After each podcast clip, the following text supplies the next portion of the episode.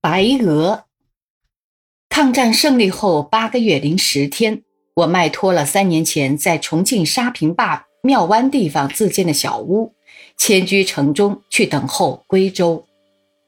除了托庇三年的情感以外，我对这小屋实在毫无留恋，因为这屋太简陋了，这环境太荒凉了。我去屋如弃彼席，倒是屋里养的一只白鹅使我恋恋不忘。这白鹅是一位将有远行的朋友送给我的，这朋友住在北碚，特地从北碚把这鹅带到重庆来送给我。我亲自抱了这雪白的大鸟回家，放在院子里。它伸长了头颈，左顾右盼。我一看这姿态，想到，好一个高傲的动物。凡动物头是最主要部分，这部分的形状最能表明动物的性格。例如，狮子、老虎头都是大的，表示其力强；麒麟、骆驼头都是高的，表示其高超；狼、虎、狗等头都是尖的，表示其刁尖为鄙；猪、骡、乌龟等头都是缩的，表示其冥顽愚蠢。鹅的头在比例上比骆驼更高，与麒麟相似，正是高超的性格的表示；而在它的叫声、步态、吃相中，更表示出一种傲慢之气。鹅的叫声与鸭的叫声大体相似，都是嘎嘎然的，但音调上大不相同。鸭的嘎嘎，其调琐碎而愉快，有小心翼翼的意味；鹅的嘎嘎。其音调严肃郑重，有似厉声呵斥。他的旧主人告诉我，养鹅等于养狗，它也能看守门户。后来我看到，果然，凡有生客进来，鹅必然厉声叫嚣，甚至篱笆外有人走路，它也要引吭大叫。其叫声的严厉，不亚于狗的狂吠。狗的狂吠是专对生客或宵小用的。见了主人，狗会摇头摆尾，呜呜的乞怜；鹅则对无论何人都是厉声呵斥，要求饲料时的叫声也好像大爷嫌饭迟而怒骂小史一样。鹅的步态更是傲慢了，这在大体上也与鸭相似，但鸭的步调急剧，有局促不安之象；鹅的步调从容，大模大样的，颇像评剧里的进角出场。这正是他的傲慢的性格的表现。我们走进鸡或鸭，这鸡或鸭一定让步逃走，这是表示对人惧怕，所以我们要捉住鸡或鸭颇不容易。那鹅就不然，它傲然地站着，看见人走来，简直不让，有时非让不担，竟伸过颈子来咬你一口，这表示它不怕人，看不起人。但这傲慢终归是狂妄的，我们一伸手就可一把抓住他的项颈，而任意处置他。家畜之中最傲人的无过于鹅，同时最容易捉住的也无过于鹅。鹅的吃饭常常使我们发笑。我们的鹅是吃冷饭的，一日三餐，它需要三样东西下饭：一样是水，一样是泥，一样是草。先吃一口冷饭。次吃一口水，然后再到某地方去吃一口泥及草。大约这些泥和草也有各种滋味，它是依着它的胃口而选定的。这食料并不奢侈，但它的吃法三眼一板，丝毫不苟。譬如吃了一口饭，糖水盆偶然放在远处，它一定从容不迫地踏大步走上前饮水一口，再踏大步走到一定的地方去吃泥吃草。吃过泥和草，再回来吃饭，这样从容不迫的吃饭，必须有一个人在旁伺候，像饭馆里的堂倌一样。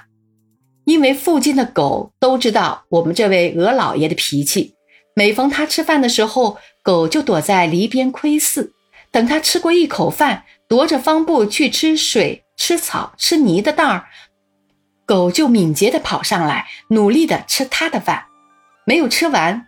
鹅老爷偶然早归，伸颈去咬狗，并且厉声叫骂，狗立刻逃往篱边，蹲着静候。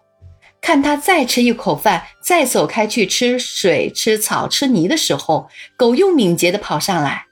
这回他把他的饭吃完，扬长而去了。等到鹅再来吃饭的时候，饭罐已经空空如也，鹅便昂首大叫，似乎责备人们供养不周。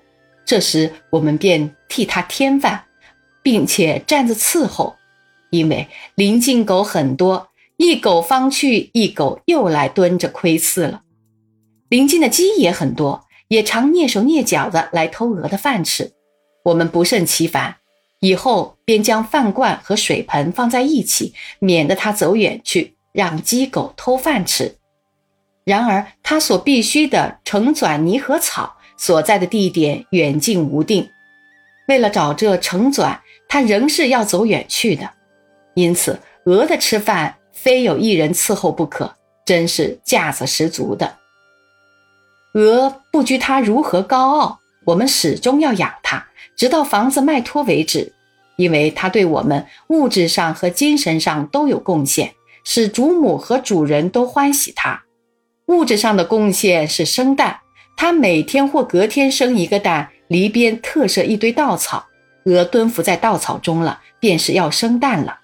家里的小孩子更兴奋，站在他旁边等候。他分娩毕就起身，大踏步走向屋里去，大声叫开饭。这时候，孩子们把蛋热热的捡起，藏在背后，拿进屋子来，说是怕鹅看见了要生气。鹅蛋真是大，有鸡蛋的四倍呢。